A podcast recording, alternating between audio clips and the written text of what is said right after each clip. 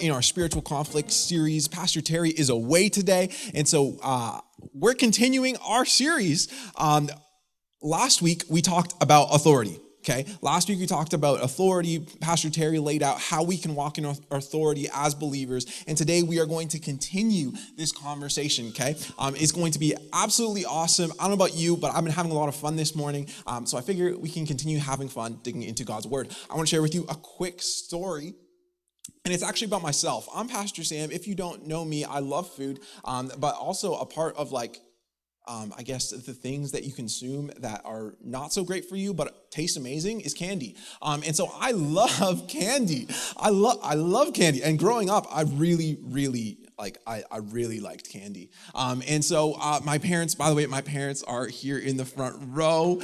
Uh, they're incredible. Um, I love it. Okay, um, so my parents can probably attest to this. I really, I really loved candy growing up. Um, anyways, um, moral of the story, I, I really liked candy. Um, and so what, what would happen is um, my, my, parents, being good parents, um, would try and monitor the amount of intake of candy that I had. Right? I mean, um, they were probably concerned about me running around crazy. I don't know, uh, cavities, all this kind of stuff. Anyways, I thought I was smart. So what I would do would be, I don't know if they know this. They might be discovering this for the first time. Um, but I, like some money that I got for like Christmas or like birthdays and stuff, I would kind of like it would be my my my uh, safety net, you know. So every time, you know, I'd, I'd find myself, you know, in a store, you know, and there was candy, and I'd find a candy that I liked. I would purchase this candy, and then I'd start creating these little stashes in my room so it they would be like in my drawers, you know, like under my bed, you know, like where like no, none of my siblings would find them and my, my parents wouldn't know. Um, and then anytime I would just be chilling and I'd be like, oh, some candy would be nice right now. I would go to these little stashes and I'd grab some candy and I would just enjoy it. It would be a beautiful, beautiful thing until one day, um, we decided to go to the dentist and uh, and what, what had happened was we, we were at the dentist and i remember it taking super long for for this cleaning or, whatever was going on at that, at that point. I just remember my mouth was open for a really really long time. And as a kid you're like i just want to close my mouth and go home. Um, and so I, it took a while. And then the dentist called my mom in and uh, she was like so like, does your son consume a lot of pop? like sugary drinks and, and stuff like that. And my mom's like, well, like, I mean, he drinks pop every once in a while, you know, like this juice, but I don't know, I wouldn't say it's inordinate, you know. Um, and, and then and then she asks, um, does your son eat a lot of candy? And uh, I remember my mom looking at me and she's like, you could see it in her eyes. She's like, have you eaten candy that I don't know about? and I was like, ah, I'm not going to answer that question right now. Um, so, in that moment, I learned a few things though, because the dentist also told my mom that I had a few cavity, cavities. And so, what I realized was those things that I thought were fun and enjoyable um, actually had some consequences. And the reality is, is that as a kid, you know, it's like it's candy. It's, it's kind of funny, you know, like you, you you eat candy, but there are real consequences. And so today, I want us to look at maybe what's hiding in your drawer, what is hiding in under your bed. You know, what are those things in our hearts and in our lives? Maybe those areas where we haven't allowed God in. That those things are hidden, and although they may seem enjoyable in a moment, they can have some serious consequences. And so, as it relates to authority, I think it's important for us to also talk about accountability. And so, as we open today, um, I would like us to kind of create a distinction between authority and authenticity. Okay? We live in a world right now that is passionate about authenticity. We, we, people want to be who they are. Um, they want to have their opinions. They want to know what they believe, and they want to be true to themselves. I, I think that there's a part in all of us that desires to be true to ourselves. I think that we were actually created in a very distinct way, and so in, in to some extent, we are to be true to ourselves. But if taken to the extreme, it's no longer healthy. And so, if we talk about authority, it's no longer about who you are, in terms of your personality, your preference, or the things that you enjoy. It's about whose you are. It's about who we belong to as followers of Jesus. And if we get the two mixed up, if we believe that our authority or our power comes in who we are, then we will never walk in the authority that God desires us to walk in. It is only when we understand that our identity is in Christ and we understand that we are His and the only power that we have is the power that He delegates to us. That is the only way that we will ever walk in authority as followers of Jesus. That is the only way that we will ever be able to engage in spiritual conflict in a way that is healthy and fruitful and a way that brings glory to God. And so, if we've been given authority, how do we steward it well? If we know our identity is in Christ and God has given us authority, then how do we steward our authority well? There's three things that I want us to dig into today of how we can steward this authority. And the first is this that we are to recognize that we have been given specifically delegated authority for a purpose. You see, every authority that is given to us is given to us for a purpose. Pastor Terry last week talk, talked about, used the example of, of a police officer. A police officer is delegated authority and they have a high level of authority within um, our community, but they've been given that authority for a purpose. And so, if we look at our lives, if we look at the context of Christianity, why have you and I been given authority?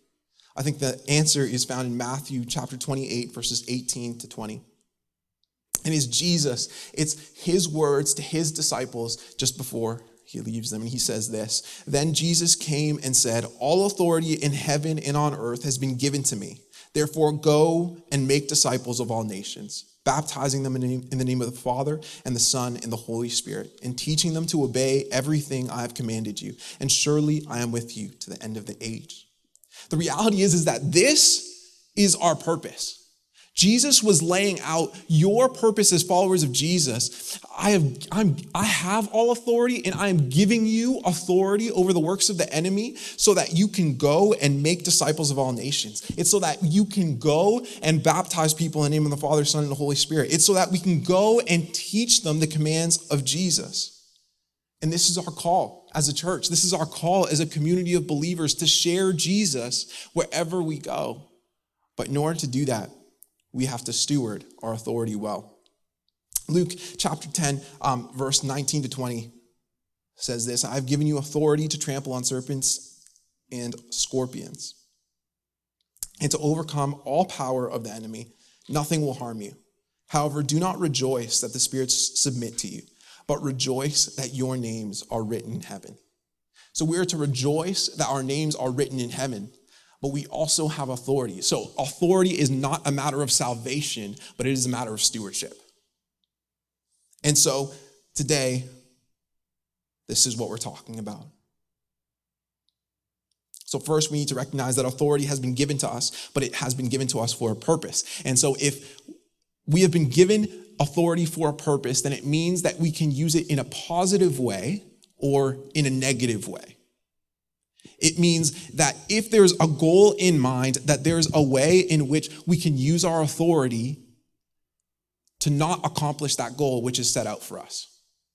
And so, how do we, as followers of Jesus, continually pursue this goal which um, God has set before us?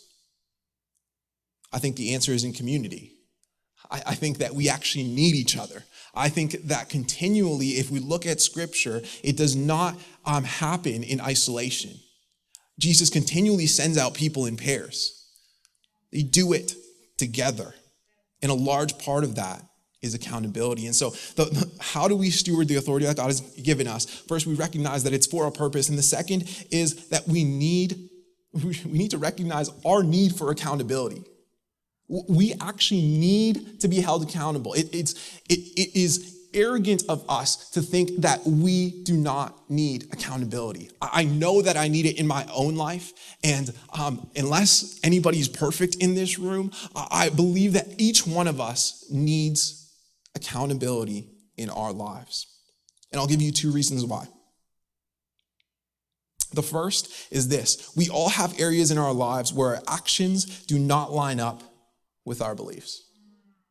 We all have areas in our lives where actions do not line up with our beliefs. And it's not a new thing. I want to show you a passage of scripture, which honestly, when I read it, I was like, wow, this is intense. like, this is, woo. Um, and it's Galatians chapter 2, verse 13 to 14. Okay, it's an interaction between Paul and Peter. And Paul is coming and holding Peter accountable. And here's how the story goes. When Cephas, Peter, uh, came to Antioch, I opposed him to his face. Whew, okay. Because he stood condemned. For before, before certain men came to James, he used to eat with the Gentiles. But when they arrived, he began and draw back. Uh, he began to draw back and separate himself from the Gentiles because he was afraid of those who belonged to the circumcision group. The other Jews joined him in his hypocrisy, so that by their hypocrisy, even Barnabas was led astray. When I saw they were not acting in line with the truth of the gospel, I said to Cephas, Peter, in front of them all, You are a Jew, yet you live like a Gentile and not like a Jew. How is it then that you force Gentiles to follow Jewish customs? If you pay close attention, the reason why Paul was confronting Peter was not a matter of preference or opinion, it was a matter of the gospel. When I saw that they were not acting in line with the truth of the gospel, that's what prompted Paul to confront Peter. And so the reality is, is that when um, there are actions in our lives that do not reflect our beliefs, that do not reflect the gospel of Jesus Christ, we need people in our lives who will hold us accountable, who will speak truth into our lives. And Paul, uh, yeah, Paul actually speaks about this in Ephesians, in his letter to the Ephesians. Ephesians chapter 4, verse 25 to 28 says this Therefore, each of you must put off falsehoods and speak truthfully to your neighbor for we are all members of one body. In your anger, do not sin. Do not let the sun go down while you are still angry, and do not give the devil a foothold. Anyone who has been stealing must not steal, but must work, doing something useful with their own hands that they might have something to share with those in need. You see, our faith isn't meant to be just a set of beliefs. It's meant to be the way that we live. It's meant to be the way that we do everything. Everything that we do is meant to bring glory to God. And so you see here, um, Paul is like, those who used to steal, those, those who used to act a certain way, they must put off this, these falsehoods. They must put off these falsehoods, and you must speak to them truthfully so that there might be change in their lives and that they might actually produce those things that they were called to produce. And I don't know about you, but, but sometimes I don't even know the falsehoods that I'm carrying until somebody points them out. And so I truly believe that this idea of speaking truth is so important. We, as followers of Jesus, need to be quick to put off falsehoods and we need to be quick to listen. And so there's this sense in which the body of Christ, we are to hold each other accountable and be held accountable by others. I think Rhonda even mentioned it in her prayer, but this idea of being humble in spirit. This is how we grow, and this is how we actually walk in the authority that God has given us.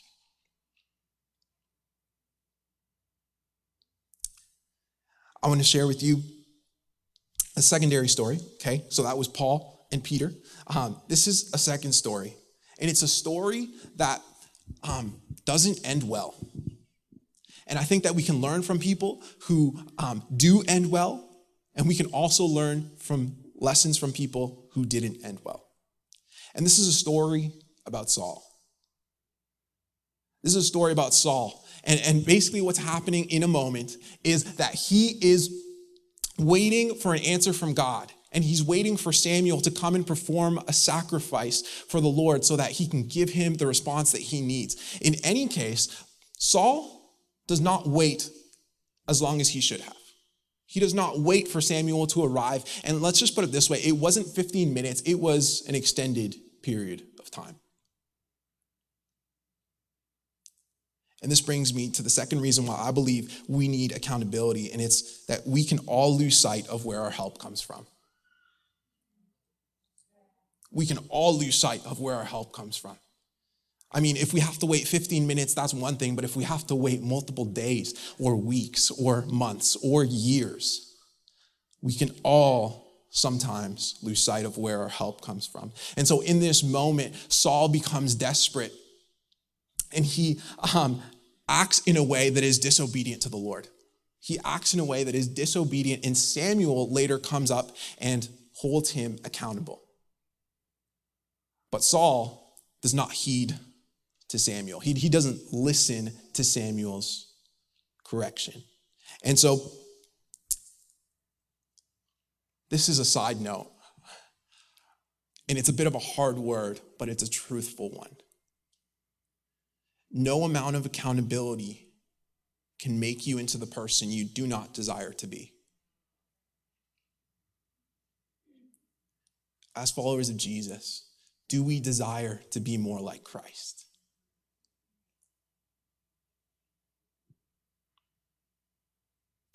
As we look at the story of Saul, there's two things that we learn about authority and accountability. And the first is that um, the power is the Lord's, and the Lord bestows his authority on the righteous. And there is a measure of sin in our lives that, if left unaddressed, will hinder the authority that we walk in as followers of Jesus that there's actually sin will hinder the authority that we walk in in a spiritual sense as followers of Jesus. If you look at the story of Saul, from that moment onward, he began to decay spiritually. In fact, later in his life, it talks about how demons would torment Saul. And then David is brought in, and he plays the harp to appease Saul's heart. Which brings me to my second point is that you can walk in earthly authority, but not be walking in spiritual authority. And so Saul, he's still king of Israel.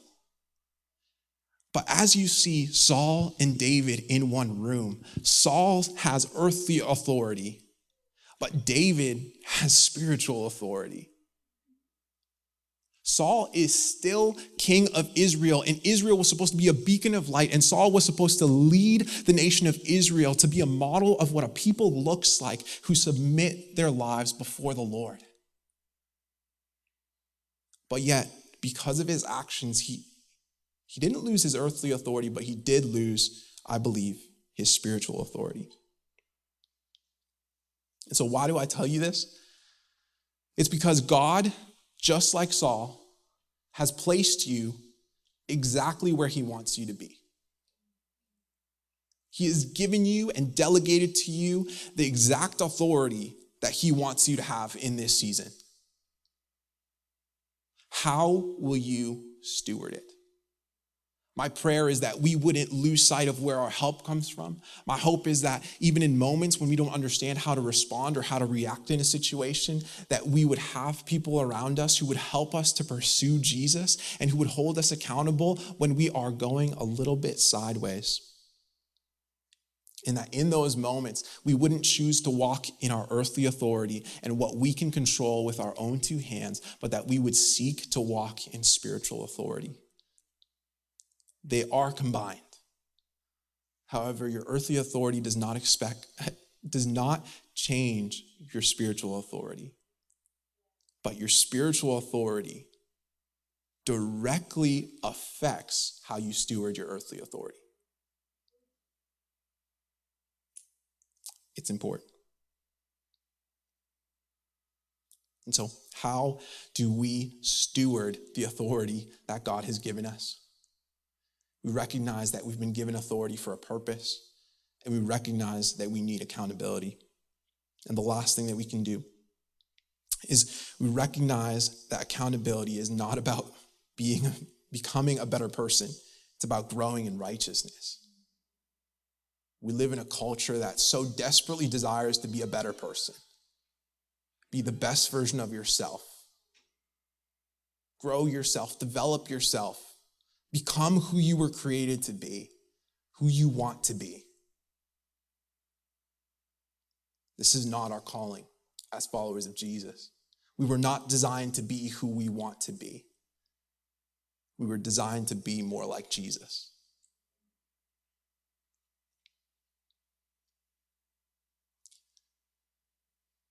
As Paul talks about accountability and, and unity in, in Ephesians, um, he says this You were taught with regard to your former way of life to put off your old self, which is being corrupted by its deceitful desires, to be made new in the attitude of your minds, and to put on the new self, created to be like God in true righteousness. And so we have this idea again. We put off our old selves and we step into what is new. And here is a great distinction that we need to make it's not about being a better person, Jesus makes us a new person. And so accountability is not about being better. It's about walking as a new person in Christ. It's about walking in the identity that we already have as followers of Jesus. That is what accountability is all about. And uh, accountability takes vulnerability. It, it, really, really does. And for some of us, that's super scary. I, I think that accountability is probably one of the most intimidating things that we could possibly walk in because it requires us to be known by the people around us. It requires us to admit that we're not perfect. It requires us to share those areas of our lives that we are wrestling through and that we wish we were better in. But when we have the humility to lay down our pride and to share those areas of our lives that are just a little bit broken. When we confess our sins to one another and we're able to pray for each other, then there's healing that takes place.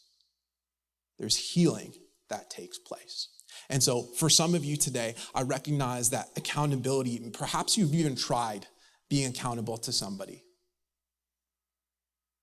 and you've been vulnerable, you've tried to share where your struggles are, even in your faith. And there's been some hurt that has actually come as a result of that. Maybe you've actually experienced some pain as a result of being vulnerable. I would just encourage you today don't let the enemy rob you of what God created to be good. Don't let the enemy rob you of community. Don't let the enemy rob you of growing in righteousness. Don't let the enemy rob you of, of the call of walking in the authority that God has called you to operate in. God has so, so, so much in store for you.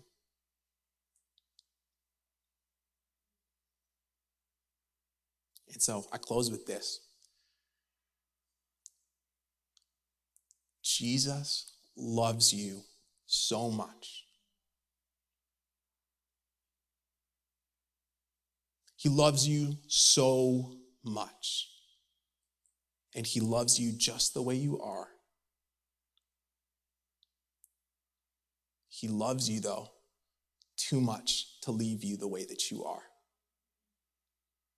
And so today, may we as a church decide that we are not going to um, try and do everything on our own. May we decide that community is a good thing and that we need people to be accountable. My prayer is that each one of us would walk in the authority that God has given us. What would it look like if you started walking in your authority? What would your workplace look like? What would your friend group look like? What would your life look like if you operated in the authority that God has given you? I just want to share, like, did you get that verse earlier? Luke?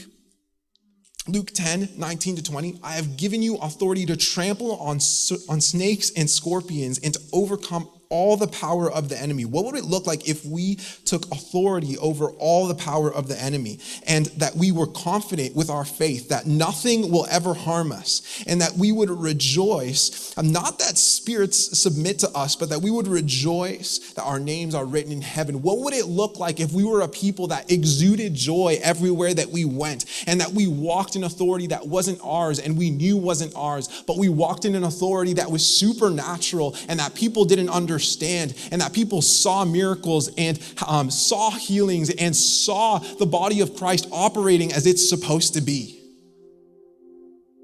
What would our world look like? What would your world look like? So today, are you willing to step into a potentially uncomfortable space and open yourself up to accountability? Where it is, where is it that God might be asking you to invite accountability in your life? Who might He be asking you to invite into your heart and into your life? Let's pray together.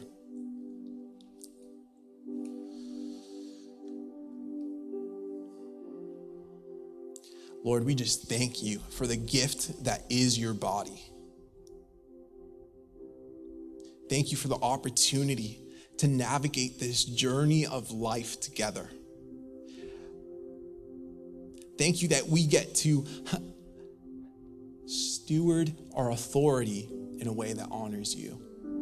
And so, Father, I pray for every person in this room that you would show them how it is that you want them to grow how you want us to grow. Would you show us the areas that maybe we've been hiding from you and from others? And would you help us to release those things to you today? Would you help us to invite others in and allow them to help us? Allow there to be healing as we pray and as we seek your face. Would you lead us? Would you guide us? Would you strengthen your church? And would you help us to walk in the authority that you have given us? Would you be with us today? In Jesus' name, amen. Amen. If you're doing our prayer walk this week, if you're prayer walking, um, I just want to leave you with a prayer point, and it is this that which is hidden He's come to light um, on that which is hidden to come to light so God can set us free. And pray that this would first start with us, our families, and our neighbors. I love it. It's a beautiful thing. So as you go today, may you allow God to lead you. May you allow God to show you how He wants to grow you in your faith and may we do it together. It together. Come on, are you with me? Let's do it together.